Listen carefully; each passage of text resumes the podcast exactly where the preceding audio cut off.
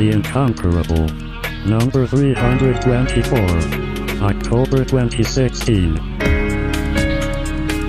Welcome back, everybody, to The Incomparable. I'm your host, Jason Snell. This is a, a, special edition of our comic book club.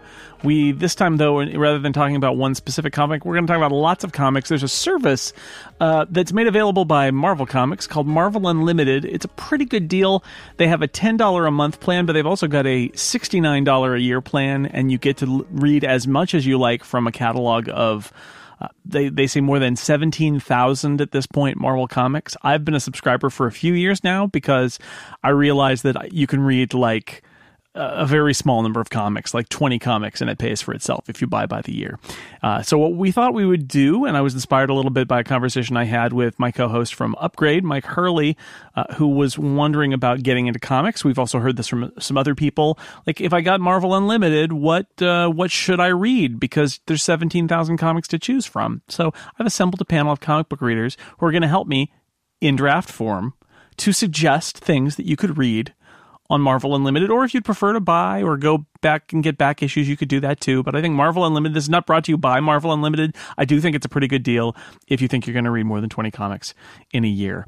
Anyway, joining me, and I'm going to introduce them in the order in which they're going to pick as uh, randomly selected by random.org. First, Lisa Schmeiser. Hi. Hi, how are you?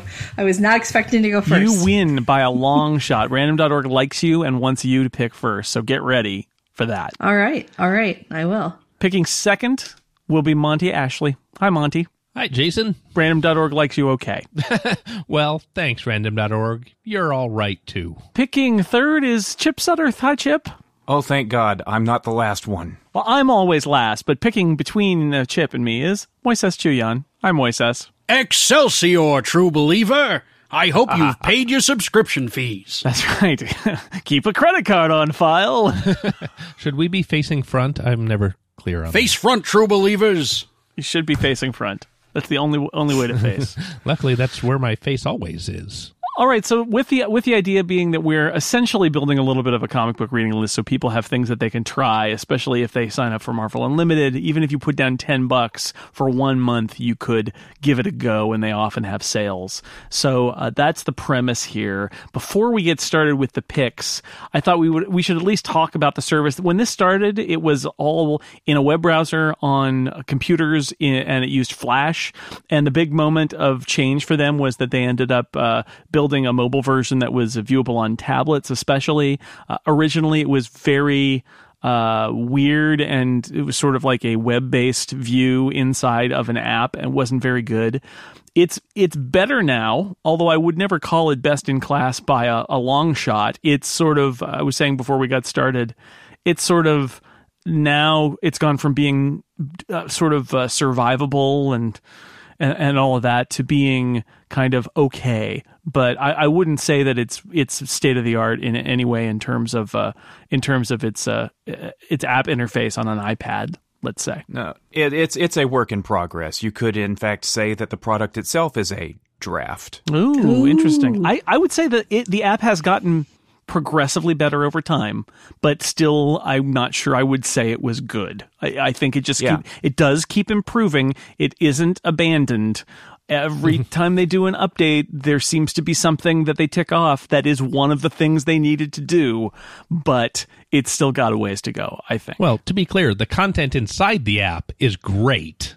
And that kind of elevates the bad app it's wrapped in. I'm, a, I'm an off and on subscriber to Marvel Unlimited. And one of the reasons it's off and on is because I have a difficult time with the experience since it is so radically different from reading a comic that you're holding in your hands. Uh, and I can't organize things the way I want to. That's one of my major frustrations mm-hmm. with, with this is I can't, is I can't group issues by, by, I can't group them by, by crossover or special event or resort them by author or resort them chronologically the way I would like to. Um, yes. And that, and that bugs me I should be able to I should be able to put stuff in a library and then filter it any one of a number of ways and, and put it together that way and I can't do that and that drives me bananas. So I'm very new to Marvel Unlimited. I'm a I'm a diehard Comixology uh, fan, and I read and it and it is such a smooth, polished product. And then yeah. jumping into Unlimited, you try to search for creators, and some of the creators aren't listed. Some of the books pages are out of order. Um, they do their best to try to uh, sort storylines that ran in between different books. Uh, but it doesn't always work. And like you said, Lisa, you can't sort it yourself for your own satisfaction. So um, I keep reminding myself as I use this, as in the immortal words of Plucky Duck, you know, but don't complain, it's free. It's not. It, it's not free, but every individual comic that you read, it is free uh, once you once you subscribe. Yeah. So yeah, trade offs. and the metadata is better, also better than it used to be. But again, Yeah. not, I would say not good, but better than it used to be. You can find more things. You, the, it used to be that a lot of the covers didn't show up at all, or they were the wrong covers. They're mostly the right covers now. It's it now keeps now you've better. you've still got things where where the publication date isn't accurate at all. Yes, it's not even true. a matter of it being a little bit off, but it'll be you know issue three hundred of X Force from nineteen seventy eight or something. Um, w- one of my persistent feature requests that I've wanted so so badly, tying into what Lisa was saying, is back in the days of of iTunes and the the iTunes Music Store, lo those hallowed days many years ago, uh, there were there were these custom playlists that you could just make available on the iTunes Store, and it would be, hey, it's so and so's mix of all these songs that you can pay money for. Oh wow, that's great. I would love to be able to uh, you know, uh, user create reading orders for different things, whether it's events for my own purposes, Yes. whether it's Yeah. okay, you want to, you know, I, I, I, I want, I want better metadata so that I can use it better, so that they can use it better. It's, it, it, it, it there's so much potential still that, that needs to be unlocked out of this thing. Uh, and the, the big, one of the big hangups that I have as somebody who doesn't travel a whole whole ton, like I'm not getting on a plane for three hours on a regular basis, but I know that people do, and that's one of the reasons that people like having access to all this stuff. And if you don't have internet access, is the upper limit still six or Oh, is no. it twelve? It's 12. It's 12. Okay. So so at the very least, you can put 12 issues of whatever on your device and have them with you offline. But you have to make all of those decisions right away and that's what you're stuck with pretty much. Uh, and you have to check them out so that you can check something else back in and it's just it that that's insanely frustrating to me because it, it feels like a layer of DRM that is not actually protecting against anything as easy as it is and has been for a long time for people to steal stuff. I just don't feel like they take advantage of the medium. The advantage that you have with digital com- digital comics over the print version is that with digital comics you can in theory I, I like the zooming in and out of panels like for people who are really into the art of the comic that's fantastic because you get to see it um, that said as somebody who read Scott McCloud at a, for, at a formative age, the layout of panels on a page are often a really important storytelling element. And so when you do the comic zoom in and zoom out, it's kind of challenging to balance the storytelling elements.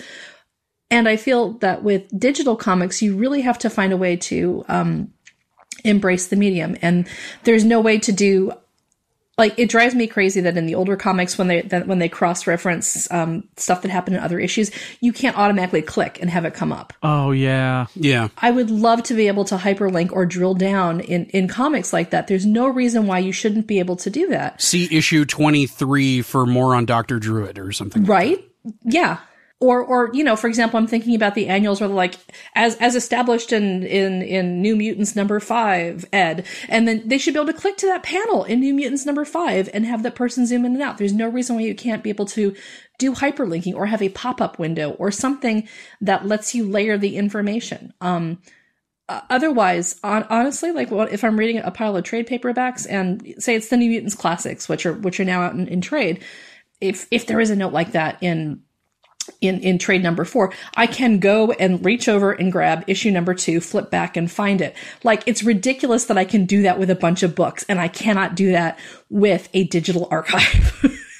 I think that's their at this point. I think that's their number one their number one problem. I mean, I I realize that there's a huge archive. Oh yeah, it's it's huge, but the idea that they could they could take this metadata and they could interlink it, and that I I mean, on the web you can find reading whole reading lists for for characters in comics where you can follow them through, and it's all in continuity, and you can go for events, and all of these things have been done. And then on the uh, the the Marvel Unlimited app, it's very limited what they offer. Nobody else can offer it. You can't build your own, and that that's the. I, I mean, I think that's obviously the next step because some of this stuff works by far the best uh, when it's uh, when it's done like that, it, when when it's all interleaved together. Let's start the draft. Lisa, what's uh, what's your first choice of something that people should read? So my first choice is um, actually tied into Squirrel Girl. The uh, I've really enjoyed the revival of the the, the or I should say the successful launch of the solo book under um, Ryan uh, under Ryan North and Erica Henderson. It's a great book on a lot of levels. It's family friendly enough where I can read it to little kids, and then I can go back and reread it at night and chuckle over the notes at the bottom. And I got curious about the back history and used the search engine and delved in. And I want to direct people's attention to New Avengers number 15, where they attempt to break out the sexy squirrel girl as the nanny for Luke Cage and Jessica Jones.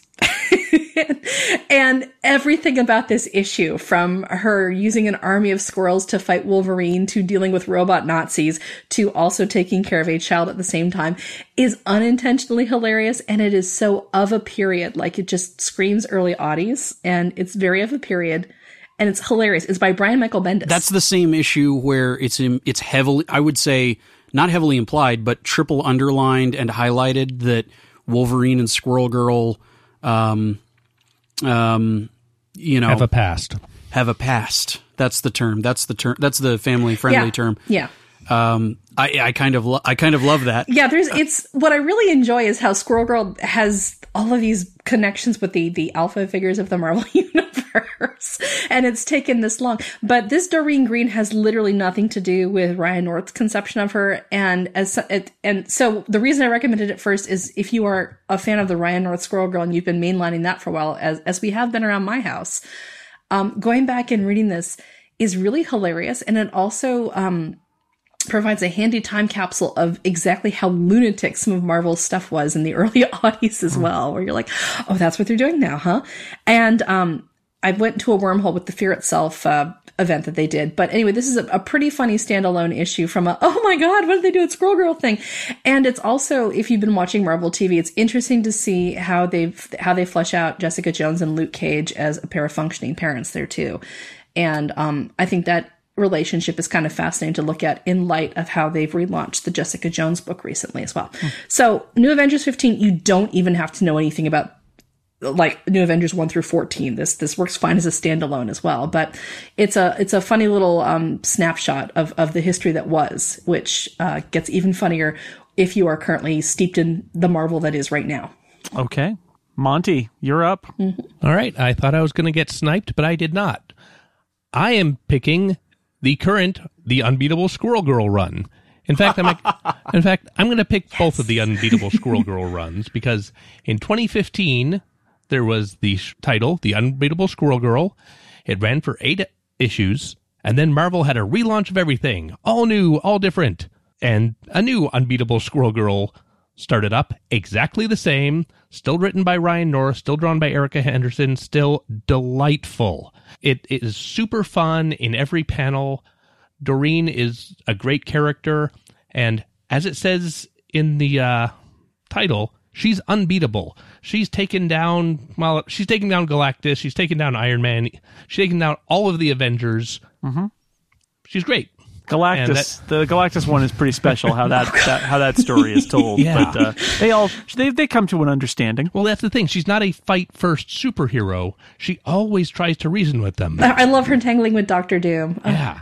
So that's my pick. It's a current series. No, it's just such a great series. So there's not much of it there, but there's more. You just stick around, more issues come up every time. That's right. I do love that they normally try to identify which volume of a comic that's got multiple numbers by the year. And of course, Unbeatable Squirrel Girl has two number ones in the same year. And Howard the Duck has the exact same problem. All of the animal superheroes, all of them. Yeah, there's 2015 and then there's 2015 forward version, but they're both they yeah, they are both great. Yeah. Chip, what's your pick? First pick. Well, my first pick is not going to surprise anyone because this is a comic book that has moved me to song in the past. I am going to reach into the 80s and pull out Thor issues 337 to 382, uh, the famous run of Thor written by Walter Simonson. that um, I this is this is the thing that uh, really turned me into a comics fan again after the your traditional read comics when you're a kid, stop reading comics. One of your nerdy friends in junior high school says, Hey, I still read comics. And you start puttering around in comic book shops, and s- suddenly you find something that you hit. Uh, this is a really, really long run. It's an epic story of. Um, and it's the first time I really think that, um, and Moises, you've got more, you've got more detailed history on comics. You may beat me, you may correct me on this, but I think that this is the first time that Thor really broke away from uh, the Jack Kirby mold. Uh, to turn into this fusion of homage to the real classic Norse myths mashed up with uh, Marvel super science. Uh, you get the introduction of Beta Ray Bill in the first storyline. You get the elimination of the Don Blake alter ego. And you immediately get a 12 to 15 issue arc that is Ragnarok, the fall of the gods and then you keep on going right up until the end of this multi-year run with uh, Thor fighting and dying against the Midgard serpent, or does he? Um, it's it it is remarkable. It is epic. It's a little awkward reading in the 21st century because this is at a sort of a liminal time in Marvel comics when the uh, when the storytelling was becoming super ambitious and yet characters were constantly monologuing they were constantly describing what they were going to do this was before they'd moved all this stuff to thought bubbles and well before caption caption narration He's the character who most narrates everything he does. Oh yeah, oh yeah, and but this this time big time. Um, but it is it if, if you're into epic long form uh, storytelling, um, this is this is I think I don't know that Marvel ever did it any better. Uh, Walter Simonson is a great writer, and this is tailor made for Marvel Unlimited because it, you know, it the whole run is there, and you you you've already paid for it. This is this is uh, this is 50 odd comics. You're going to make that back just off the subscription in no time. I, I feel I feel like this is where where I do my Iron Chef style uh, Fukui-san uh, interjection. Yes. Uh, Hi, uh, yes, Jojo. I, I I could not agree more with uh, with uh, with Chipson's uh, uh, assertions about Walter Simonson's uh, Thor run. It's it's really still held up as one of the great classic runs, and it's from an era where you would get a creative team, whether a team of a writer and an artist, or a writer artist in the case of Walt, where they did an uninterrupted five years of something with no breaks, with no fill ins, with no late issues, and just got the work done. And he, th- I mean, this run, uh, you, you mentioned the introduction of Beta Ray Bill, incredibly controversial at the time. And there was no Twitter, there were no blogs, there were no forums. There, This was there the was first nowhere. character that really picked up the hammer. Exactly. And th- there was nowhere for fandom to go explode in outrage, file lawsuits, put in a change.org petition, any of that kind of stuff. Everybody hated Beta Ray Bill. And then a couple months later, everybody loved Beta Ray Bill and he was awesome and he was great. And why isn't there a t shirt of this? And oh my God, he's the greatest thing ever. Why isn't he in the comic book all the time? Well, let's move on. That's a lot of Thor and a lot of Beta Ray Bill. I'm not surprised, Chip, by the way. I'm not e- even a little bit surprised. I've got to be me. Moises, what would you like to choose? Now, when we started, I asked you what the ground rules are for this, and I'm, I, I'm, I, I, I want to tempt fate because do it. a, I assume that nobody else selected something that would be covered in this. Um, so my pick is the entire history of Marvel crossover events. Okay. Are those on Marvel Unlimited? The vast majority of them are, and Marvel Unlimited is the reason that I was able to catch up on a bunch of them when on aforementioned comics podcast, my co-host and I said, Hey, let's do a two episode thing and just cover all the crossovers from both companies. Just hit the high points. And then like 13 installments later, uh, we got all the way through all of them because Marvel Unlimited allowed us to reread pretty much all of them, even these super obscure ones that have never been collected in trade or have been out of print in trade for over a decade. Um, one of my favorites among them, uh, if I were to pick out one, is from the period of Marvel bankruptcy uh, called Maximum Security, written by Kurt Busiek, that takes the the idea that all of the different uh, galactic empires and so on that Earth has uh, has run afoul of uh, have have had full well enough of all of Earth's superheroes using the galaxy as their as their battleground, and have decided to isolate Earth, set up a barrier so that nobody can get off planet, and dump all of their criminals onto Earth and turn Earth into the galaxy's uh, penal colony. Uh, Ronan the Accuser's in it. A bunch of characters that people know a lot better now are, are in there. Uh, but you can you can read this. It's very short. Um, it's on Marvel Unlimited, and it's one of my favorite Marvel crossover events. Now that I actually know that it existed, um, it, it's a great way to uh, to to dip into a crossover event that somebody has said, oh well, this is kind of important, or this is you know what to really understand what's going on with Spider-Man. You need to go back to acts of vengeance. Um, some of these crossover events have not been, uh, again, you know, going back to previous comments, not reprinted uh, regularly, not kept in print reliably. And the beautiful hardcover editions of them, uh, you can't find them for less than four hundred dollars. Um, so the the thing for me that made Marvel Unlimited incredibly valuable was that I didn't have to fork over cash to buy the trade paperbacks of these things that I may or may not have liked and kind of wanted to read mostly for historical or relative appreciation. Um, but that includes the good stuff too. You know, you've got the original Secret Wars. You've got Contest of Champions, um, which I consider a crossover, even though it didn't operate the way that modern crossover events do, Right. where it involves 12 different comics. Um, but it, it does, in fact, go all the way back to the first real Marvel crossover event, which was the, Offend- uh, the Avengers Defenders War. Um, the Avengers and Defenders involved don't look much like the Avengers or Defenders that anybody's familiar with from Netflix. Uh, but that doesn't that doesn't uh, that doesn't uh, in any way decrease the value of it as a as a historical note uh, that would that would curse us for decades to come. so much of Marvel's uh, events are they're you know almost impossible to cover because they really do want you to buy 50 different comics or whatever and I have Yeah. I have participated in um, several of these Marvel crossover events now with with um, with unlimited again delayed eight months or whatever how, however long they they do their time delay. And it's kind of great when you get the to just sort of flick through from issue to issue of these big events. And if a particular issue doesn't do it for you you just move on and you don't feel like you got ripped off and paid four dollars for some tie-in comic that was no good. You just move to the next one Now go read Power Pack number 10. Yes. I, I remember there was a there was a and the the unfortunate thing though is there are some of those tie-in issues like there were there were issues of Rom Space Knight Yeah. comic near and dear to Jason's heart uh, a few others that Marvel no longer holds the publishing or republishing rights for so technically there are some of these crossover events that you even if Marvel wanted to they wouldn't be able to put the digital version of, the, of these issues on there. But like all crossover events it kind of doesn't matter.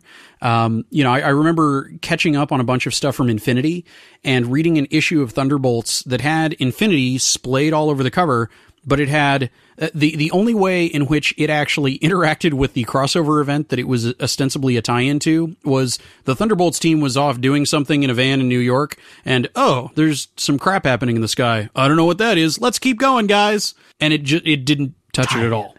That's yeah, a- tie-in. no- no, that's a uh, but uh, but yeah, I if I, if I were to throw three uh, random obscure crossover events uh, worth checking out, Max, Maximum Security is definitely one. Acts of Vengeance is another where they take they take the rogues galleries of different Marvel superheroes. They all get together. They say, "Wait a minute, let's get this straight. Why are we all fighting the same good guys every time? Why don't we uh, rotate the wheel a little bit and cause some real havoc uh, for for the good guys?" and it, it plays out great. It's fun. It was it was a much needed shakeup.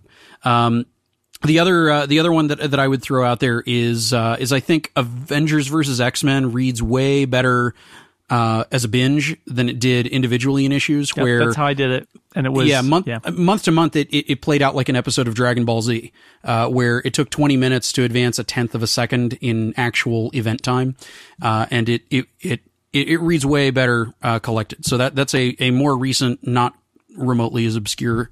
Uh, a, a pick. So hopefully I've broken all of the rules and uh, and now we've shattered reality and Jason has to put it back together. Yep, you did snipe what was going to be my round two pick of Secret Wars. I'm going to give them away. It says Marvel crossover events, including Maximum Security, Acts of Vengeance, and AVX. If you really want to pick Secret Wars, you can. Um, we're we're uh, going to finish up the first round with my pick. I have like 15 things here that I could pick, but I'm going to start with something rather than take one some of the more obvious ones. I'm going to go a little less obvious. I'm going to recommend that people out there check out 1602, which is an eight issue miniseries written by Neil Gaiman. Such a yes, great series. that Neil Gaiman. And uh, it is a beautiful series. I liked it a lot. The idea is basically what if the Marvel superheroes existed in the year 1602 instead of uh, 2002, which was when this was written. And uh, it's uh, fascinating. They're all it's just alternate takes on characters that you will be familiar with, and they uh, they behave like you'd expect, except sometimes they don't. And uh, it's a very interesting story with I, I would say a satisfying conclusion, and uh, eight issues. Uh, very clever. There are several sequels. You don't need to read them. This is the this is the the official core of it. This is the this is the stuff, and it was meant to sort of stand alone. And uh, I yeah, I highly recommend it. It was done basically for I think Neil Gaiman donated all of uh, all of his uh, proceeds to a was it a charity or to a legal defense fund or something like that. But It was part of the way that he got control of the character Angela back from uh, Todd McFarlane. For the full story on that, it, it, it would take 10 million hours. Yeah, go somewhere else and know. But anyway, the result we got was an eight issue miniseries that's pretty good. It's all on Marvel Unlimited, 1602. So try it out. That's my pick. Hey, nani nani, true believer. Mm, indeed. P- wait until you meet Peter Parquagh and see what he's got going on. I just really like Virginia Dare in that series. Uh, okay, second round. We'll try to pick up the pace a little bit, or we'll be here all night. Lisa, what do you have? Uh, my second pick is um, linked to the fact that I never really read a whole lot of Deadpool. The movie came out this year, and I still haven't watched the movie. Although it's on my DVR, and I'm honestly just waiting for a night where I can sit down with some popcorn and do it. But I thought, well, one of the reasons I took such pleasure in watching the Avengers is because when I saw that movie, I could go through and go, okay, they got that from Ultimate Avengers, they got that from Ultimate Avengers. Oh, and um, so I'm kind of curious. I kind of don't want to watch Deadpool until I understand what they've lifted from the comics, if anything, and and what is entirely the invention of the screenwriters. And in my foray through Deadpool, I have really been enjoying the one year run of Deadpool, Merc with a Mouth. It's by Victor Gischler and Bong Bong Moises. You can correct me on the pronunciation. It's Bong Dazo or Dazo who does the pencils. I that's a great question that I don't have an answer to. Anyway, long story short, Deadpool has to go get a bioweapon that turns out to be his own zombified head from an alternate dimension. And in doing so, he also manages to double cross both Hydra and AIM. And it's lunatic. It's a lunatic series. And the thing I like about it is not only is the story super, um, not only is the story rollicking, it's basically a caper. Uh, the covers on the series are worth looking at too because all of them are Deadpool and zombie takes on classic TV or cinema or album imagery, including Silence of the Lambs and um, The Graduate and um, Pretty Woman and Jaws, and it's just delightful. Um, I love a comic that doesn't take itself too seriously, and this one certainly doesn't. And for people who are like, well, I want to know about more about Deadpool, but I don't want to commit entirely, like, this is a good way to start, I have found. Um, I don't think any of this will show up in the movie, and now I kind of don't care. All right, Deadpool. Mm-hmm. Yeah. Yeah, Merc with a Mouth. Deadpool colon Merc with a Mouth. There's there's like five different Deadpool series on there. on the list. Monty. Monty, if, if you needed a formal retraction, I, I, I, I modify my pick to all crossover events except for Secret Wars because it really does deserve its own spot. Great. Then my pick is Secret Wars. I want to be clear. Oh, what? What? Obviously, the one from 1984, not the recent one. okay. The recent one's awesome. That's I like the recent one. But is it historically important the way No. A personification of a universe taking a bunch of villains and a bunch of heroes, plopping them on a planet and saying, okay, now fight for 12 issues was? Of course not.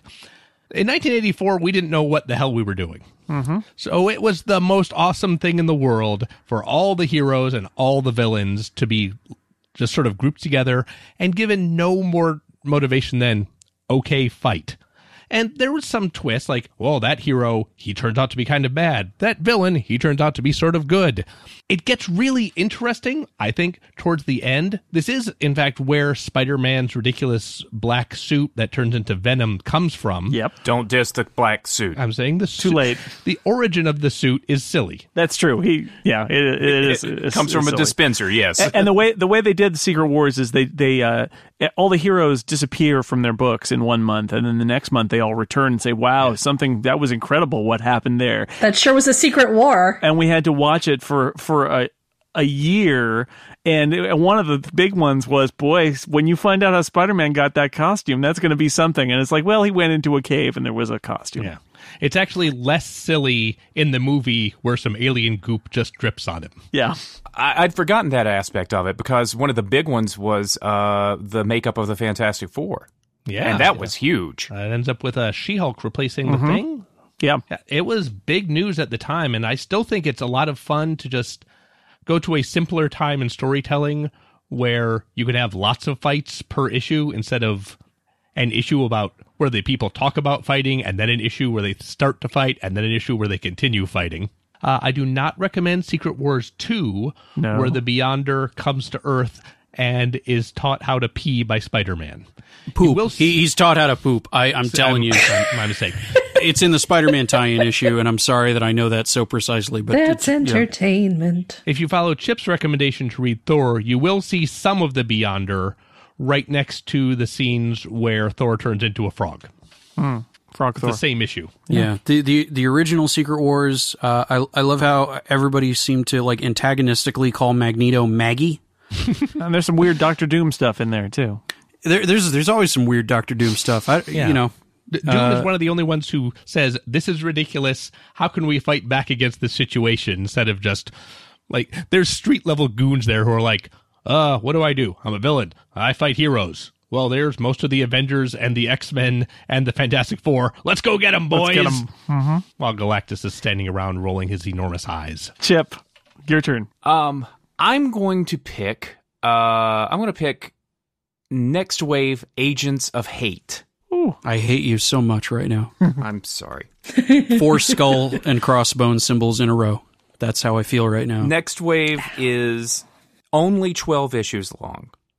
I could have gone. I, I it could have gone for it could have gone for years as far as I'm concerned, but maybe it could have only have lasted this long. It's Warren Ellis and Stuart Immonen uh, taking the absolute piss out of the Marvel universe and putting together a group of retread heroes and has been heroes, including the former uh, Captain Marvel from the Avengers, Monica Rambeau, and Machine Man, Machine who has a drinking pro- who has a drinking problem, and. Um, a guy who they just call the captain because his real name is Captain Censored, um, and characters like that.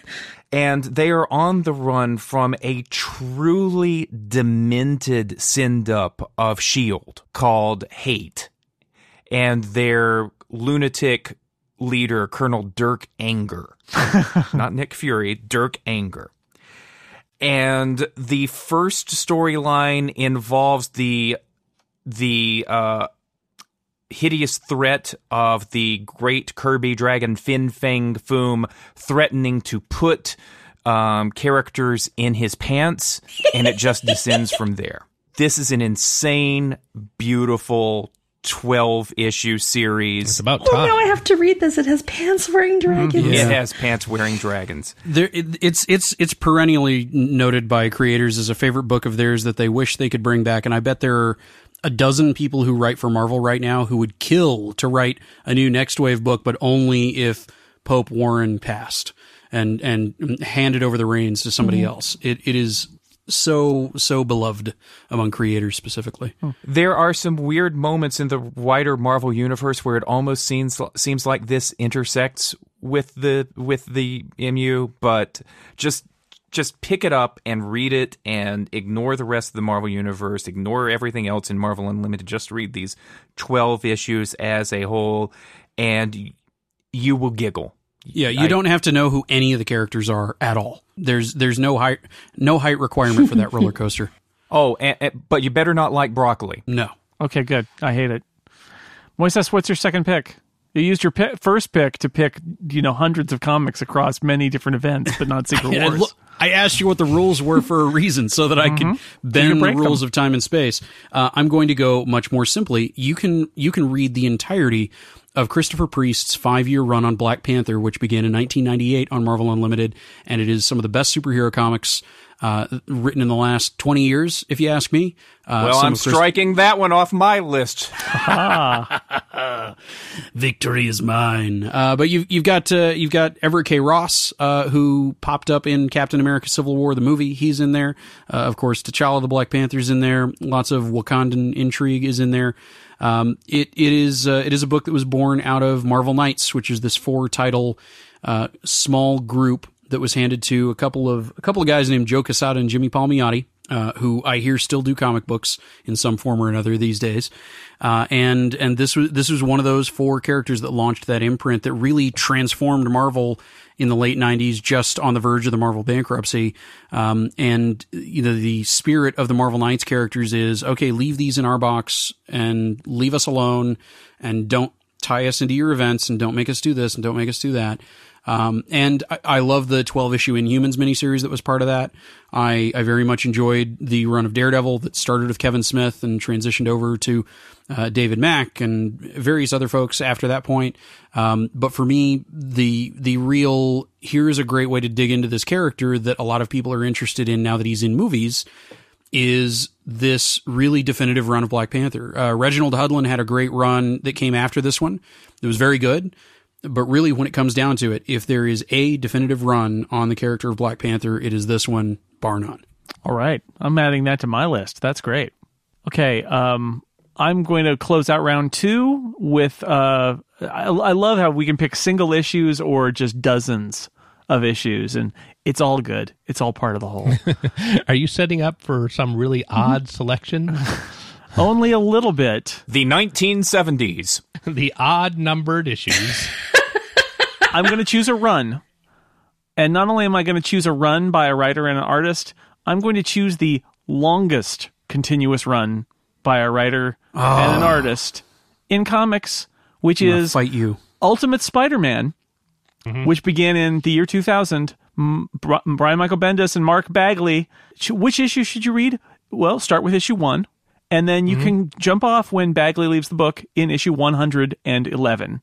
But uh, read all of them, and then you could keep going if you like, because uh, then Stuart Immonen comes in and uh, is pretty great too. But I love Ultimate Spider-Man. I love Bendis retelling using modern storytelling techniques. A lot of the classic stories of Spider-Man. Yes, modern storytelling techniques, Monty, means that what took one issue for Steve Ditko and Stan Lee takes like 12 issues for for Bendis and mm-hmm. Bagley. but he's retelling so much of Spider-Man that sometimes something that, let's say, bogged down Spider-Man for years and years, some sort of saga, can be retold tighter and well. It's true. It's true with some very interesting variations. I think that the explanation for Spider-Man's origin and how it's sort of tied up in Norman Osborn's quest uh, to build a super soldier serum, and it leads to Norman Osborn becoming a very different and far more scary Green Goblin.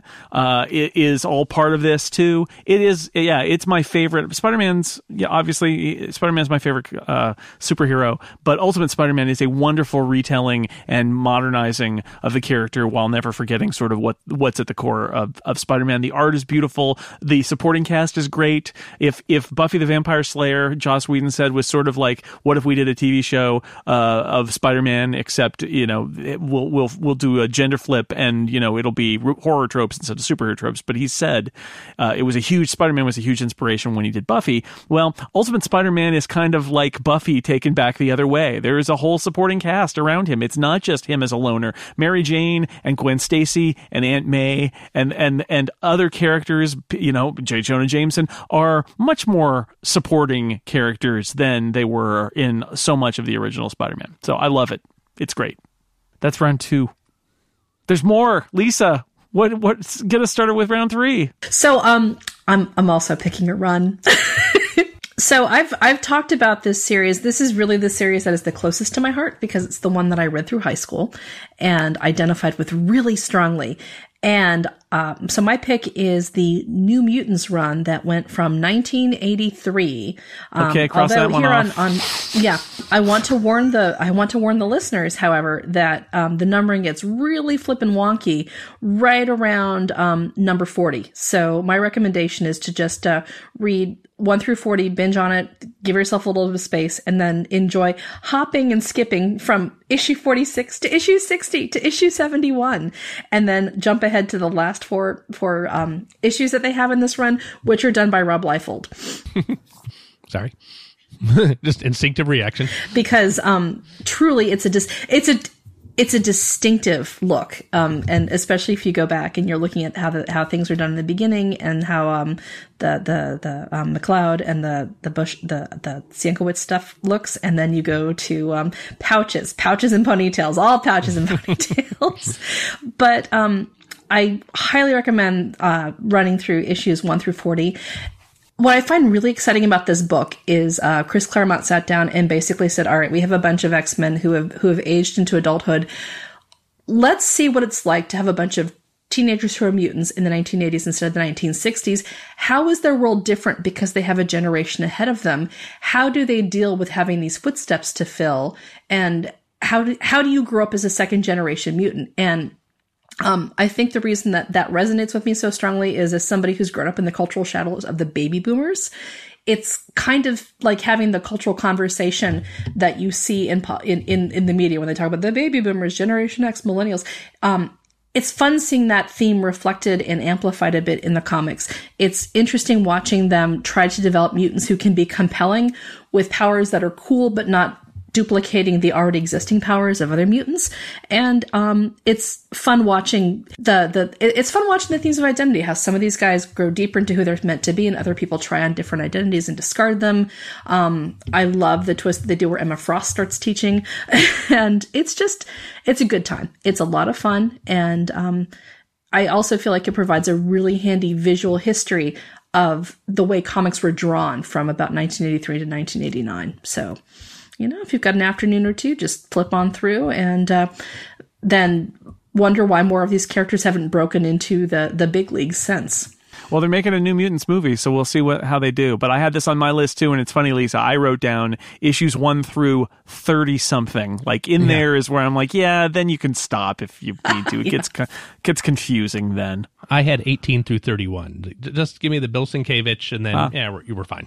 I, I didn't even bother putting it on my list. Just knew we were gonna we were gonna take it. So we'll yeah, I love that the, the whole concept of the New Mutants. Yeah, I wish I didn't know what, why. Why don't more of these guys make it up to the big leagues, as it were? I mean, they're powerful enough, and they've been around for thirty years. You'd think at some point, but um, Sunspot features fairly prominently in the uh, the Avengers arc that led to um, the new Secret Wars uh, event. He's actually in there a lot as sort of a all, again all grown up. See, because they're not they're not kids anymore either. Everybody ages out of the out of the New Yeah. Mutants, but uh, he was he was in there, and I think I think Sam Yeah. Guthrie was in there too. They're around. Yeah, they've because they've tried uh, they've tried a couple times like with making the new the, the the old New Mutants. They tried to make them the instructors for the new New Mutants when they rebooted the uh, series in the early oddies.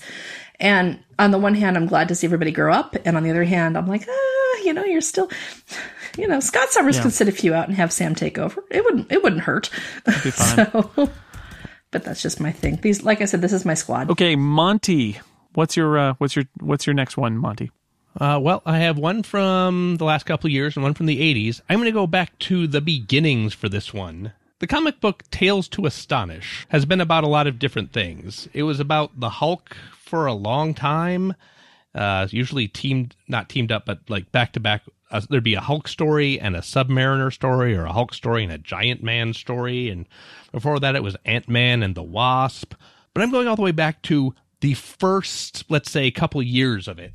1959 through 1961. That's uh, Whoa. Tales to Astonish 1 through 24. Wow. This is pre Fantastic Four stuff, and every issue is about giant, ridiculous sci fi monsters. Like, just looking at these covers, you've got uh, the giant from outer space. Mumex, king of the mummies. He's also a giant. Titano, the monster that time forgot. Monstrom, the dweller in the black swamp, Gorgilla. And here in uh, issue 13 is Groot, the monster from Planet X. And this is the same Groot we have now in Guardians of the Galaxy movies. Although here he talks, mostly saying, I am from Planet X. I will destroy you. Uh, if you look really carefully in the movie Guardians of the Galaxy during the uh, mugshot scene, you can see that Groot's origin planet is X.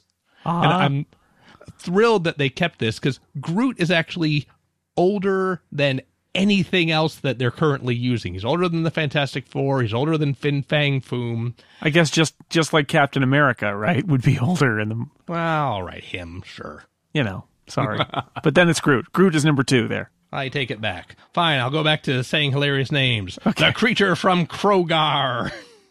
Rambu. Wait, the supermarket?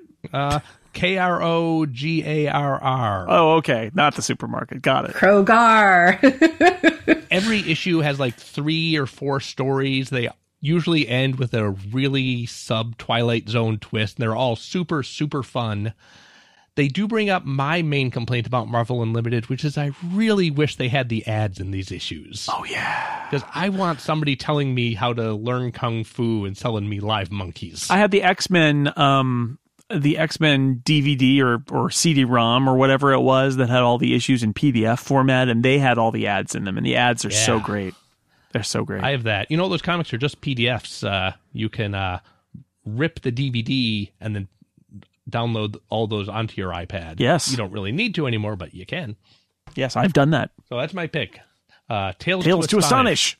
One It's- through, let's say, 24 or so. And issue thirteen is the one with Groot, the, the monster origin of Groot. from Planet X. The monster from Planet X. He stomps around and tries to take over Earth, but it turns out he's made of wood, which is not that great an idea. No. We know how to deal with wood, Groot.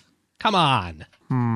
They they yeah, Planet X, get it together. Okay, Chip, your uh, your your choice. One of the glorious things about Marvel Unlimited uh, it happened with uh, the departure of the Star Wars license from Dark Horse Comics. We'll see what he picks. And Yeah, there's a lot of options there's here. still hope. Pick them all. I am not going to pick the entirety of the Star Wars franchise. Oh, they're good. Only a monster would do that. Jackson is mine. The other big comic that I was into um, that got me back into comics was uh, the Marvel Star Wars run in the 80s. Um, uh, back when there was no such thing as an expanded universe, there was no such thing as continuity. Um, and one of the one, one of the things that you ought to use um, Marvel Unlimited for, because it's cheaper than buying these individual issues on Comixologies, is the runs of curiosities, not that are not necessarily worth spending a lot of money on the individual issues for, but you should just take a look at that. So my pick is the run of Star Wars comics that takes place after Return of the Jedi, issues 81 to 107 just for the sheer weirdness factor of Marvel sitting there going, okay, what do we do now? There's no Lucas story group. There's nothing. So, so they just try to figure out what they're going to do with um uh, with uh Galaxy, where the Emperor is just dead and there are remnants of the Imperials going at each other. And what they, they do a couple of sort of interesting things is they bring in um, outside aliens. Uh, this is well before the Yuuzhan Vong in the uh, expanded universe, but they bring in an out. They bring in a couple of external threats. They also bring in an artist named Cynthia Martin, who is doing at this point art that you cannot see in any other Marvel comic anywhere. Very stylized, very manga influenced. It's almost like a N- Nagel Nagel painting come to life. I don't know how to pronounce these things. Nagel, yeah. Anyway, her art is beautiful.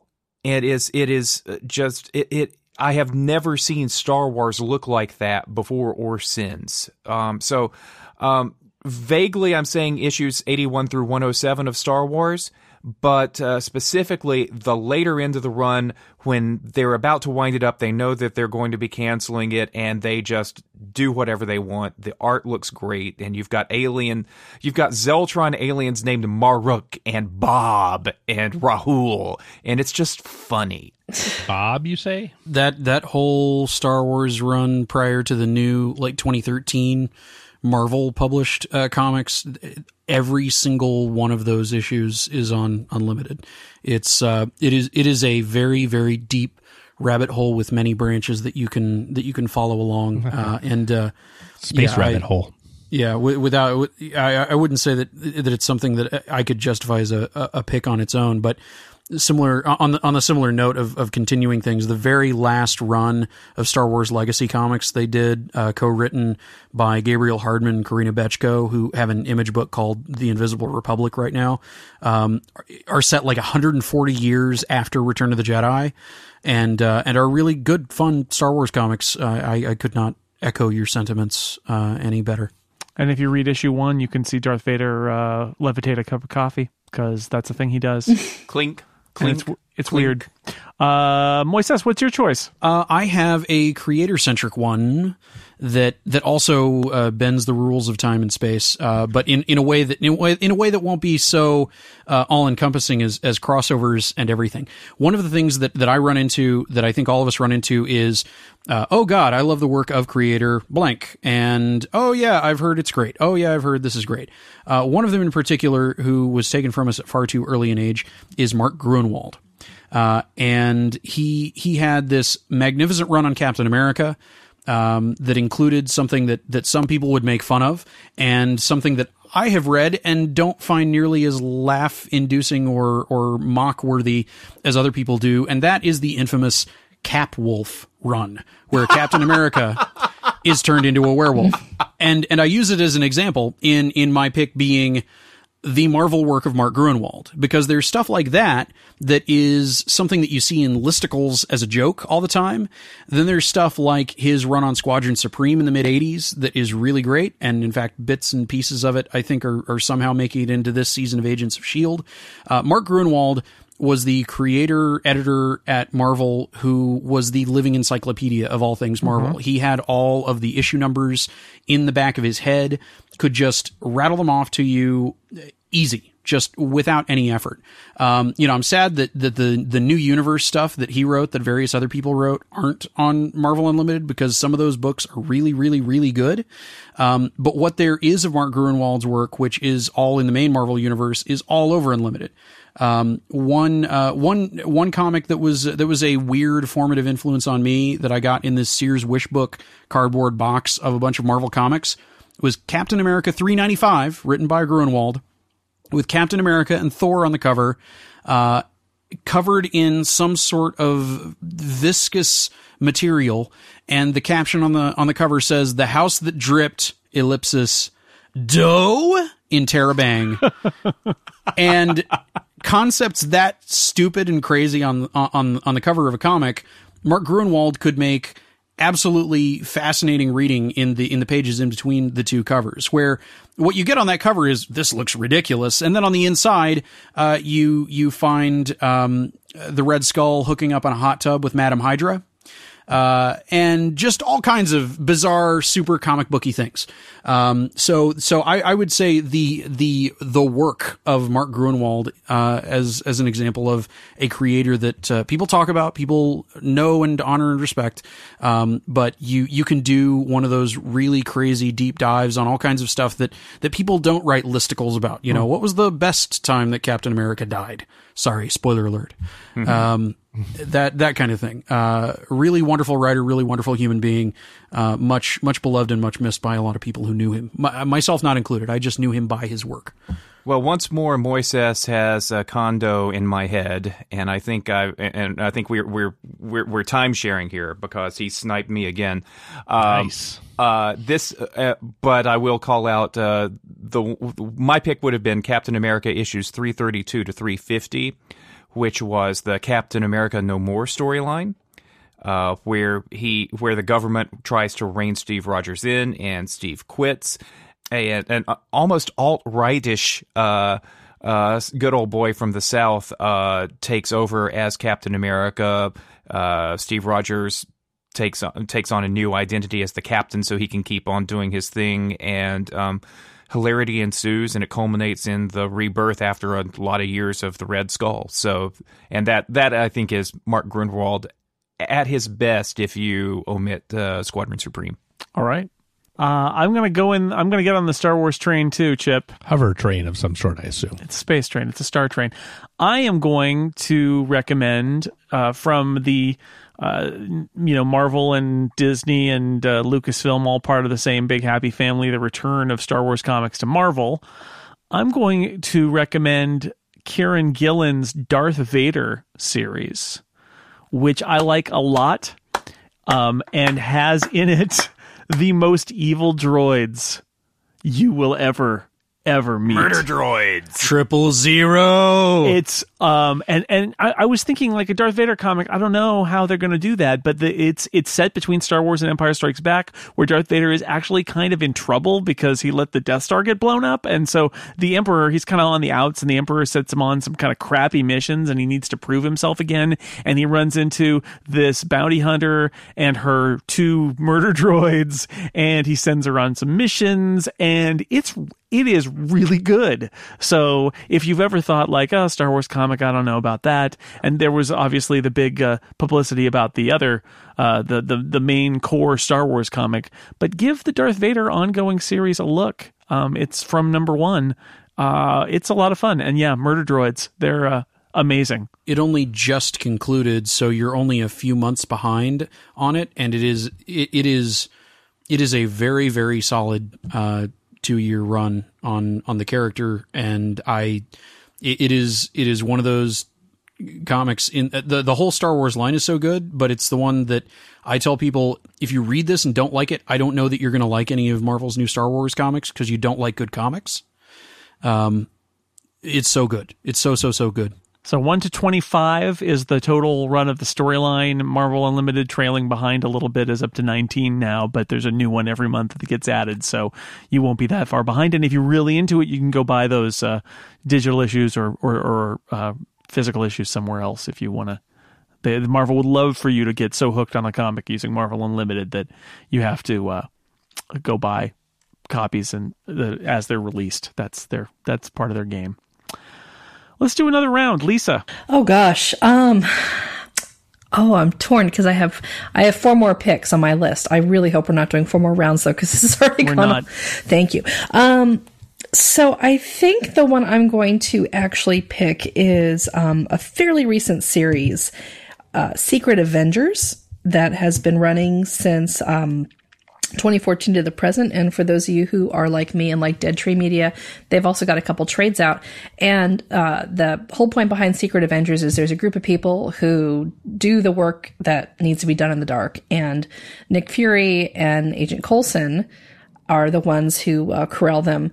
And it's got Hawkeye, Black Widow, Jessica Drew, and um, God, I'm blank. You, you know, you think I wouldn't blank on the guy who's a, basically a giant round head and tiny little arms and legs, but I am. Um, Charlie Brown. MODOK. Thank you. Thank you. I was blanking on his name. It's very embarrassing. Yes. Yes. They, they keep pulling away world domination from MODOK. It's very sad. He'll never trust Lucy.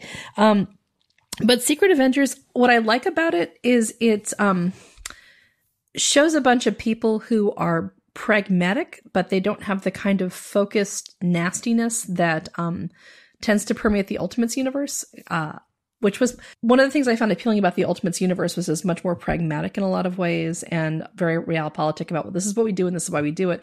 But on the other hand, it seemed like a lot of the characters were nasty because they could be or because they're like, well, screw you. I'm I, I have a bow and arrow. What are you going to do about it? Um, whereas in this one, the nastiness is dialed down considerably. The pragmatism is up. Coulson gets fleshed out a lot, and I also one of the reasons I'm so taken with this series is I really enjoy how he's been just kind of folded into the Marvel, folded back into the Marvel universe. Like that, he's a character with a really weird and interesting history now when you think about it. Um, from you know his introduction in the MCU to his crossover to this medium to the way that that his continuity is taking off in a completely different direction than what's going on on TV. Anyway, it's um a heck of a lot of fun to read, and um I like the art. The art is very pretty, very modern, and of course, there's a Deadpool issue, so everything everything comes together. Um, there are currently 15 issues right now, so it's again, it's a, it's a night's work to sit down and read them, or rather, a, a night's entertainment to sit down and read them. And um, you know, everybody else is, is busy saying, "Please read this decade's worth of comics." I'm saying, "Please read, read it, read it. You're in change. It's it's it's entertaining, it's fun, and I think it'll whet your appetite for you know other other books that have different aspects of shield i'm perennially fascinated by all, diff- all, all of the different permutations shields has both public and not public and this sort of fields into the uh, contention that every agency needs a black Hmm. ops team and i and i like this one nice. It gets silly and ridiculous toward the end of that run. I, I love that one. Monty? I was going to pick something respectable, but I'm not going to. Why start now? So, so, so if anyone wants to jump on the Matt Fraction run on Hawkeye, you are free to do so.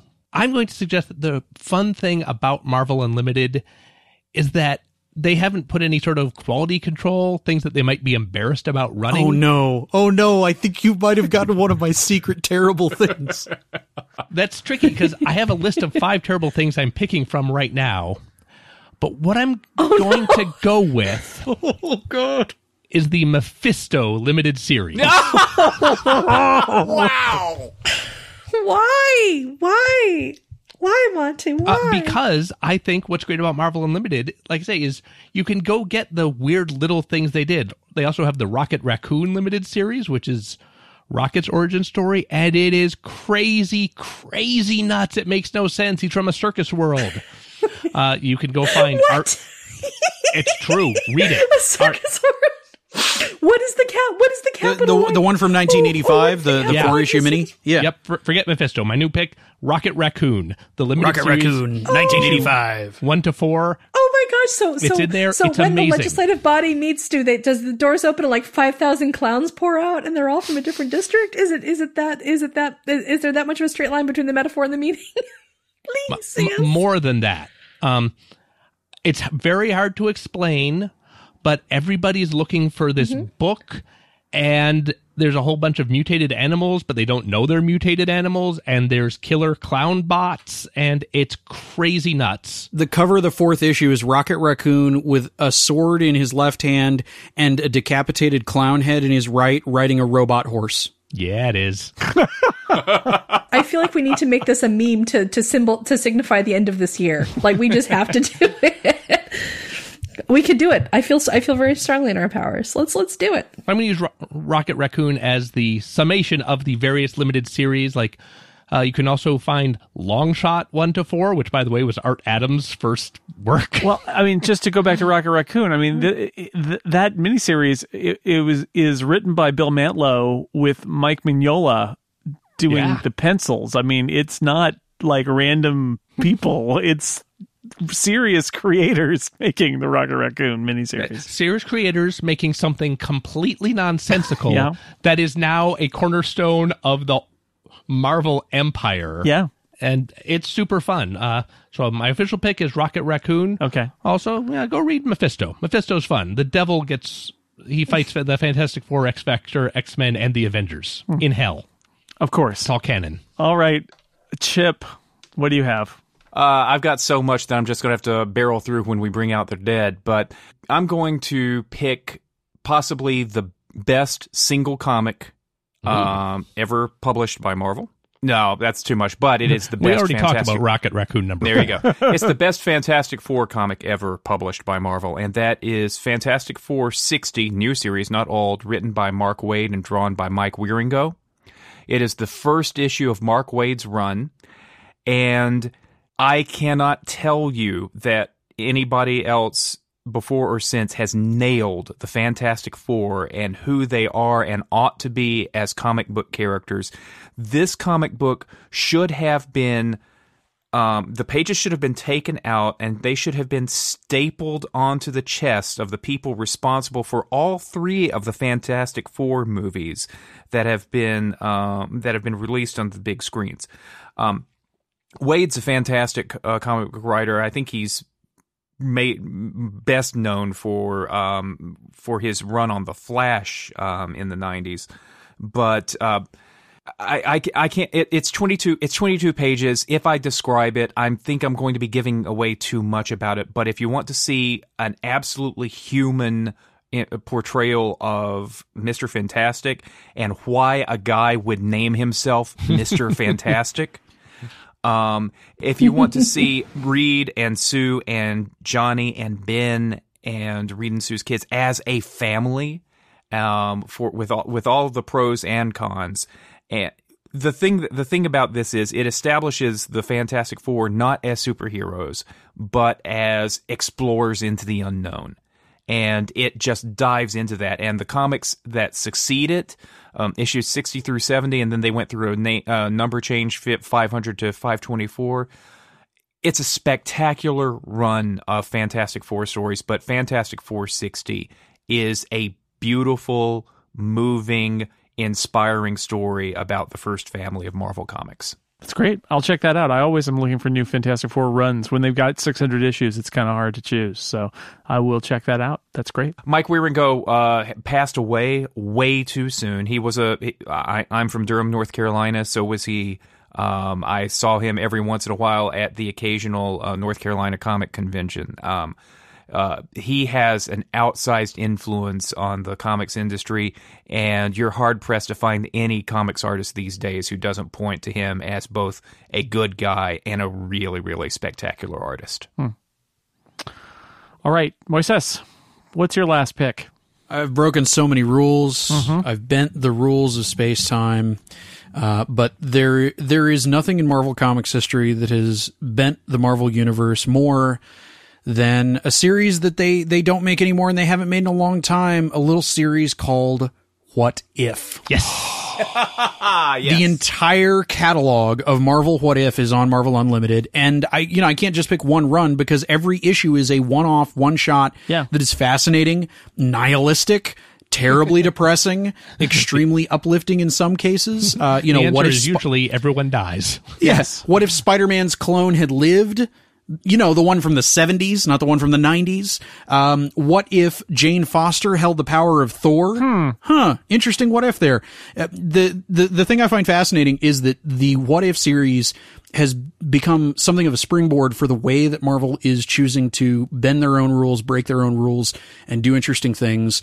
And I, I would not forgive myself if I did not choose Marvel What If. I absolutely loved What If. Um, and the great pick. the what if the Avengers had become Pawns of Korvac, which is this very strange, very specific uh, bit of continuity, and yet it's a, and that's a Mark Gruenwald actually story. Yeah. it is mind blowing because it, not spoiler alert for what if issue number thirty two, but it ends with not just everybody dying, but the universe being completely destroyed, and then there's a little bit of story after that. It's kind of amazing. Like it's an amazing, weird story. So I love what if so much. Yeah. What if uh, what if Rick Jones had become the Hulk? What if Doctor Strange became a disciple of Dormammu? Uh, what if the Avengers had fought evil in the 1950s? Um, the the very first one though, what if Spider-Man had joined the Fantastic Four to form the Fantastic Five? There's also a pretty good what uh Marvel superheroes module for the TSR game called Gates of What If that I remember really enjoying playing through. Ah, what if? So I'm gonna I'm gonna wrap it up, and and I'm going to. So Monty mentioned the uh, the Fraction Hawkeye series, which I felt like could have been my first pick. We've talked about it a lot, and uh, and did an issue did an episode about it. So, say, can I make just a quick recommendation? Because if you are going to load up the Hawkeye Matt Fraction run, um, load all of the covers and then scroll through and marvel at how deftly they change out the color schemes from issue number one all the way up to issue number 22. It is, I didn't realize how craftily, again, this is the limitation of, this is the limitation of being on trade paperbacks is I didn't realize how carefully and how craftily it was done until like I could, uh, until I could follow the visual story from issue one all the way through to issue 22 and like just scroll back and forth and appreciate that for a bit before you even get into the rest of it. I just wanted to, I just wanted to get that if out you there. can't yeah and if you if you haven't read it for god's sake go and do that but i'm going to do the alt the alternate pick here which is uh, matt fraction and uh, and some of his uh, collaborators on Hawkeye worked with Ed Brubaker and did a run of Immortal Iron Fist from 2006, issues one through 16. That is a really fun story and I never really cared at all about Iron Fist, but there's a lot of very interesting things in it, and Luke Cage and Jessica Jones make some appearances, and it's got a really interesting uh, story. There's a dragon, it's fun, and uh, so if you if you read Hawkeye, because you should, because everybody should read that, and you're like, where do I go next? Maybe try Immortal Iron Fist one to sixteen from 2006 it rehabilitates a lot of aspects of the character that have been not great for decades. yeah, exactly right. Yeah, and and for, I had that moment too of like, really, and then I read it and I was like, oh, actually, yeah, it's like good good job, everybody. This is really good. Uh, yeah, yeah. So I, I recommend uh, Immortal Iron Fist a lot. All right, it is time now for us to just list off all the many, many things that we wish we could have talked about, but ran out of time to talk about. Bring out your dead. Lisa, what do you have left on your list that you didn't get to uh, recommend? Okay, the two quick hits I'm going to do. Uh, number one is a J. Michael Straczynski series from 2007 to 2008 called The Twelve, which mm-hmm. is his going back to the tropes. Yeah, it's his going back to the tropes of the Golden Age. Um, it feels like a more J. It, it I, the reason I, I, began surfing through it was I looked at the covers and was like, oh, this has kind of a Watchmen feel to it in the sense that it's somebody who's taking the tropes of comics, the history of comics, and playing with it a little bit. And I am a sucker for JMS's world building. Um, I will complain until the I will complain until my last breath about the way Rising Stars ended. Like, yep. ooh, I could do a podcast on that. But I always get sucked into how deftly he builds worlds and how quickly he builds out three dimensional characters and establishes relationships between characters just by dialogue. And so if you're somebody who really likes JMS, this is a fun read. And I really, I enjoy the art and I enjoy where it's going.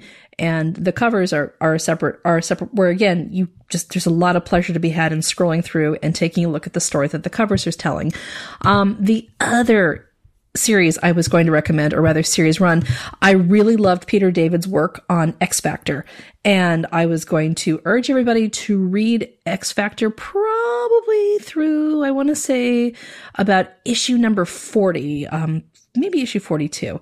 Um, issue 39, however, is like one of the most hor- horrifying things I've ever read in my life. if you are a new parent, never read this issue. But Peter David did such a great job with characters who are normally who are normally just you know thrown into the background of scenes when someone's like, "We need a lot of X Men to make it look like they're fighting," and it focuses on Jamie Madrox launching a, pri- a, a, private investigation service. He's got um, Monet St. Clair, no Monet St. Croix as his um, as his second in command. He's got Siren, who is um, the daughter of Banshee.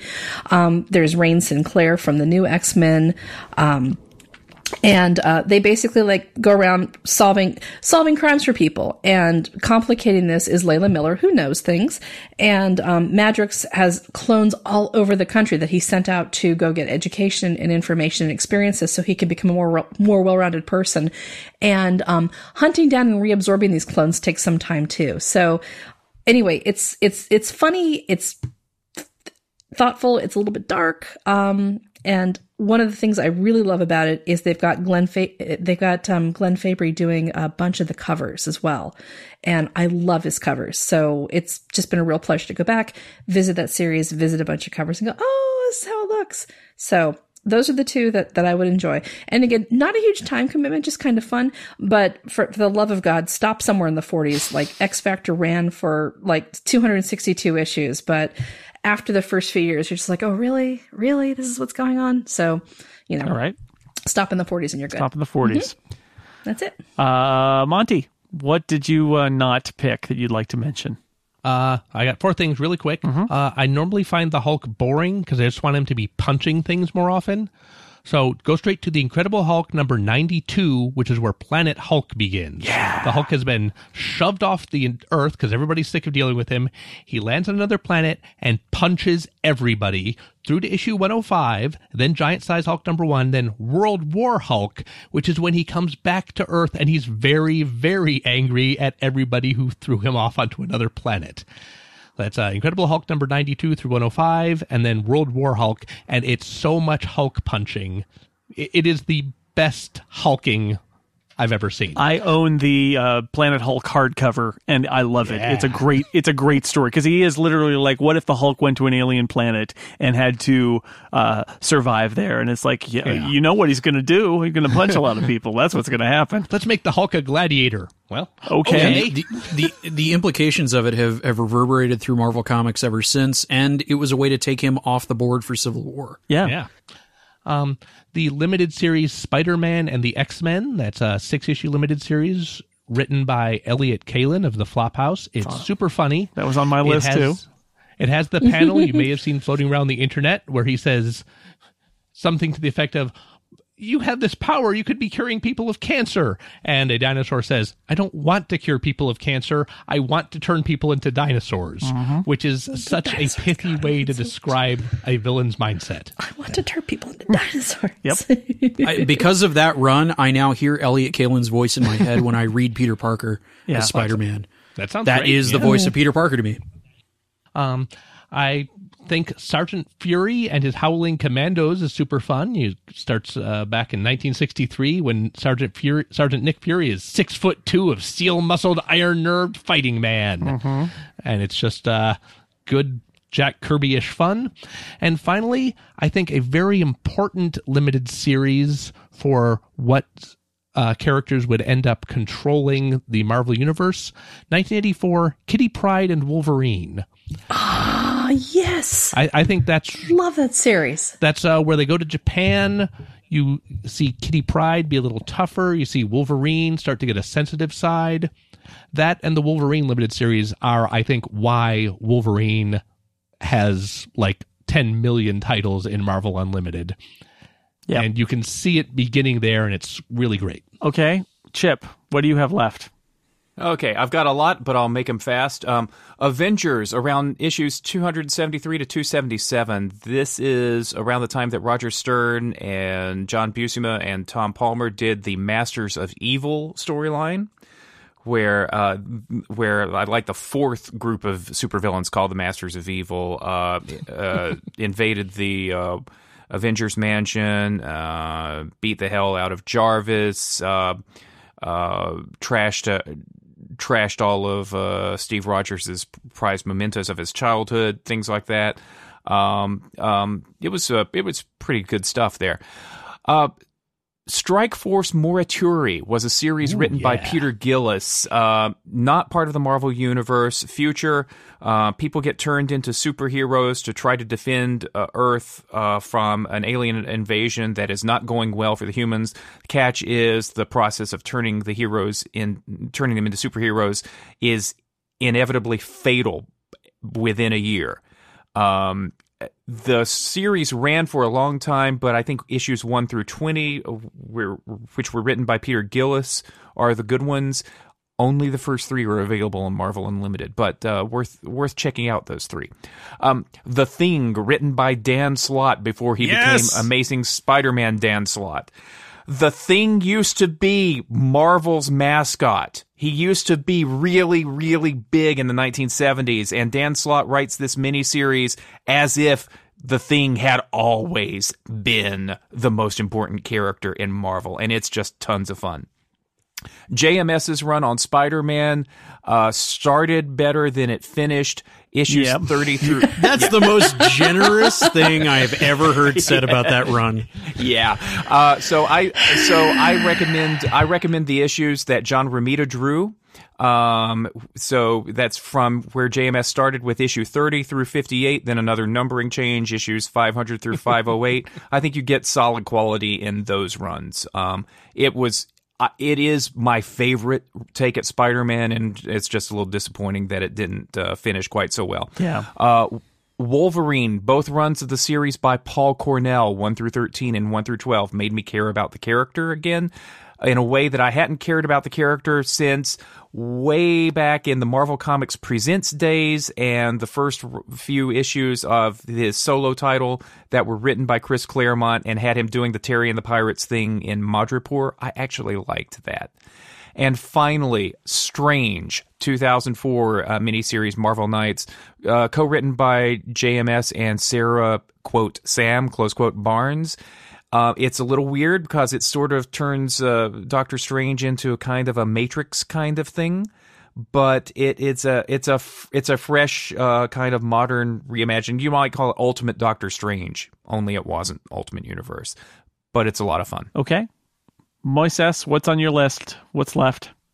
I've got uh, about seven billion things. No, Yeah, I not know. really. Um, All other so Marvel comics. all of them because it is truly unlimited. Uh, the longer run type stuff. Ed Brubaker's uh, run on Captain America, much of it drawn by Steve Epting, who he's been doing a bunch of creator-owned stuff with, including the Winter Soldier arc, which is, you know, you got Mark Gruenwald's Captain America, and that's great, and I love it. Roger Stern's got some cool stuff too. Ed Brubaker, amazing, amazing run on Captain America. You know, what other stories would he have to write after all that stuff? Um, a huge favorite of mine that I keep telling myself I'm going to buy the omnibus hardcover of is uh, the X Statix run by Peter Milligan and Mike Allred, uh, which started out in X Force issue 116 and then ran into a rebranding of the title into X Statix, which is truly one of the most bizarre, crazy, and wonderful and delightful and fun uh, superhero long runs out there. Um, also on the long run side of things, all of Runaways is on there. Yeah. So, uh, It's on you my know, list. uh, so- it's been discussed here on the show. Um, on the shorter run side of things, uh, the uh, the the estimable gentleman to my podcast left um, mentioned the Thing miniseries by Dan Slott. I would bring up Dan Slott's run on She-Hulk from 2004, which uh, went through one volume and then started over at a new number one issue. This is something we've discussed on this episode already. It happens. It happens. Welcome to comics. Uh, very fun, notable for the uh, the moment in the courtroom where Spider-Man is asked, "Spider-Man, why why is it that you think that J. Jonah Jameson really just has it in for you?" Spider-Man says, "Well, you know, I think it's uh, it's because I'm black." And J. Jonah Jameson just goes, well, uh, uh, but, uh, uh, but, uh, but I mean, I did it. Some of my best friends are, and uh, um, uh, I don't know. I'm just kidding. I'm just kidding. His only friend is black. Yeah. uh, but yeah, it's uh, it, it's it's one of those really perfect high concept pitches. Is okay. She Hulk is Ally McBeal, but she Hulks out. So there you go. Um, on the on the shorter run side of things, a criminally underread mini uh, unintended miniseries should have been an ongoing. Uh, Fearless Defenders, written by Cullen Bunn, drawn by Will Sliney, uh, which is a Defender series with an all female cast. And at one point, all of those uh, women's boyfriends show up and show up to uh, prove just how useless they are. Um, Osborn miniseries, uh, co-written by Kelly Sue DeConnick and Warren Ellis, with art by Emma Rios. Uh, one of my favorite bad guy uh, miniseries out there. Uh, also on the bad guy side of things, uh, Magneto, written by Cullen Bunn and drawn by Gabriel Walta, very very recent actually, um, and uh, and a book that I was immediately hooked from the word go.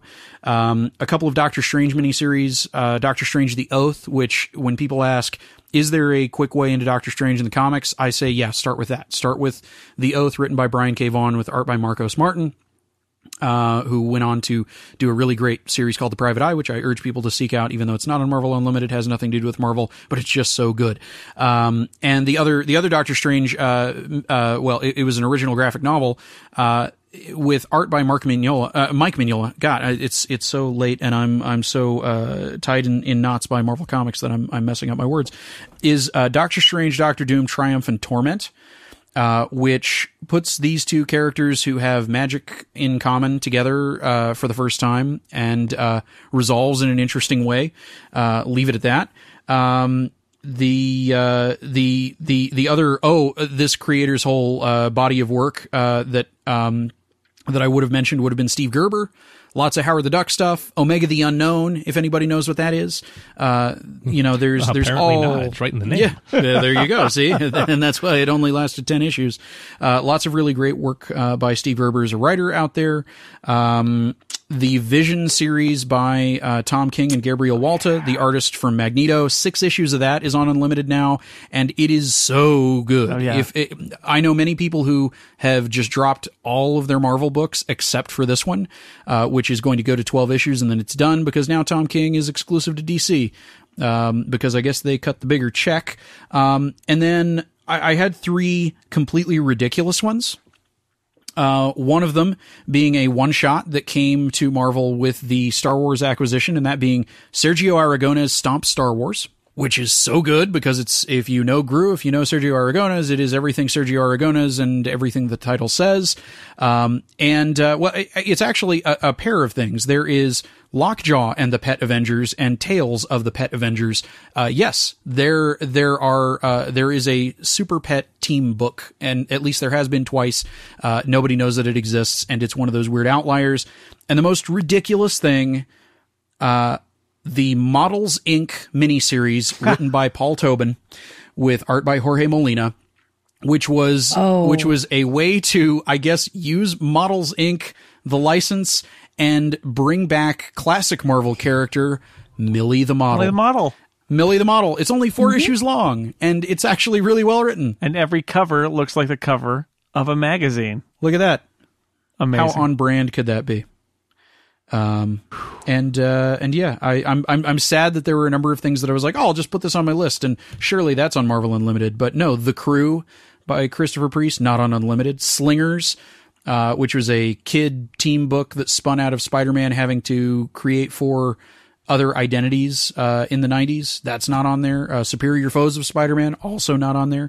Um, but even even without those, there's all this ridiculous crap that I've been spewing about, and, and much much much I will. more. I will say uh, back to my earlier point about them sort of progressing, and although it's not great, it's better than it was. I am impressed that every week there are, are another thirty or fifty uh, issues, old issues that get dumped on Marvel Unlimited in addition to whatever is new.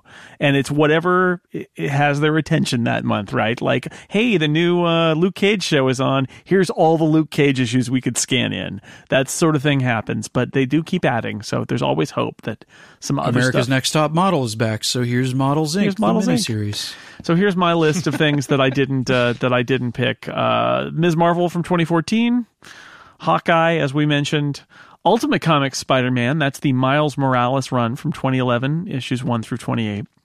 Uh, Jonathan Hickman's New Avengers and Avengers combo, New Avengers 1 to 33 and Avengers 1 to 44. This is the lead into the Secret Wars. It's cosmic. There's parallel universes and that people have to destroy and secret machinations of the Illuminati. And it's pretty good. It's pretty good, especially read.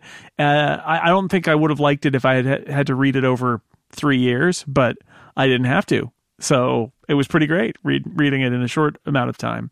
Uh, the great classic 1994 Marvels miniseries is available on Marvel Unlimited. It's beautiful. Oh, yeah. You should look at it if you haven't seen that one. I like all new X Men 1 through 15. Then they do an event called Battle of the Atom, and sort of it's not as good anymore. But this is the what if the original X Men were uh, brought to the present via time travel and had to deal with what their uh, I love that run. what their yeah. adult selves have grown up to be. And what's funny about it is they stay. Like they're now they're in the present and we get the old X-Men in the present along with their future counterparts. It's kind of cool. Uh, it's a good idea. Good good job comic books. That's the kind of stuff you should be doing is weird weird stuff like that. Um Exiles, I recommended to somebody just the other day. Exiles, there are 100 issues of it, and they're all on Marvel Unlimited. It's the multiverse X Men title, and it's a shifting group of mutants from various parallel universes who hop from parallel to parallel, solving crimes and righting wrongs. And there's a little backstory about why they're doing it that's pretty interesting as it unfolds, too. So I like that one a lot. Um, uh, Greg Pak's 13 issue run, Extreme X Men, is very similar. Uh, it's another parallel universe X Men story like Exiles. I like that one a lot. Good use of Dazzler in that one, by the way. I have to mention good use of Dazzler. She's kind of a burned out rock uh, rock star in that one, and, and wears cowboy boots, and I like that. That's a good Dazzler. Um, uh, Joss Whedon's Astonishing X Men one through twenty four. That's a good run, and that's all on Marvel Unlimited. Max Bemis's X Men Worst X Man Ever. All five issues are now available on Marvel's Unlimited. I recommended that in a previous show. And, you know, go back to the stuff that you love Uncanny X Men issues like 110, 108 through like, I don't know, 170 ish somewhere in there. That's just a great run. That's the, got the John Byrne issues and the Paul Smith issues, and and then it kind of gets to John Romita Jr. and the there there get there are a lot of stories about Forge, and then it's a lot less interesting, and you can stop at any point then if you like. That's my list. Forge. Forge. I'm a little bit let down that we did that we behaved ourselves so well and we didn't plan more really off the wall crazy stuff. I think we got a lot of crazy stuff.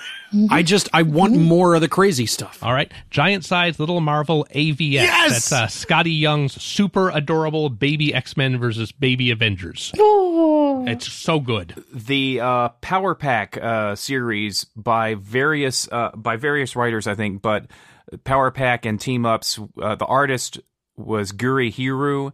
Um, these are the new Power Pack series that are just outside of Marvel continuity. They're just anime like. They're delightful. Mentioning Power Pack, I wish that that Louise Simonson's original run of Power Pack were all on there, but there's this weird assortment of like I don't know, 10 or 12 issues part starting part of the way into the run, which is strange. And who knows? Maybe it's a licensing issue. I, I don't remember if like Rom shows up for a panel to go, "Hey, everybody, I'm Rom. See you later. Beep boop. Probably. I'm a space knight." Gotta go. All right. Well, I think uh, uh, we will uh, look in the show notes. I'll have a list of all of this stuff in there, and you can uh, you can add it to your your your library or wish list or whatever the thing is that you do in Marvel Unlimited. But I hope now that if you are a Marvel Unlimited subscriber, or if you want to give it a try, we've just given you a whole lot of stuff to read. How about that? A whole lot of stuff. Just you know, call in sick from work and sign up for a month, and then just read like a thousand comics, and then uh, collapse. Maybe something like that, or be responsible, whatever. I'd like to thank my guests for helping me build this uh, pretty cool uh, reading list. Lisa Schmeiser, thank you for being here. You're welcome. It's has been fun. Monty Ashley, thanks a lot. I have so many comics I need to read now. I know. Thanks a lot. Yeah. know, right? Thanks, everybody. Chip Sudderth, thank you. It's been a pleasure being a part of this Merry Marvel Marching Society. Thank you. Uh, Moises Chiullan, Excelsior. Does this mean that we're going to get an incomparable Avengers spin-off book soon? Probably. I mean, whatever. Or incomparable X Men. Just I, I should uh, uh, to throw a very quick plug in. I, I have a recent episode of Giant Size that's all about Dan Slott that just came out. I got one coming out about Greg Pak and a bunch of other weird, crazy stuff coming in the next few weeks. Yeah, go to esn.fm for Moises's uh, entire podcast network, including uh, Giant Size. Plug.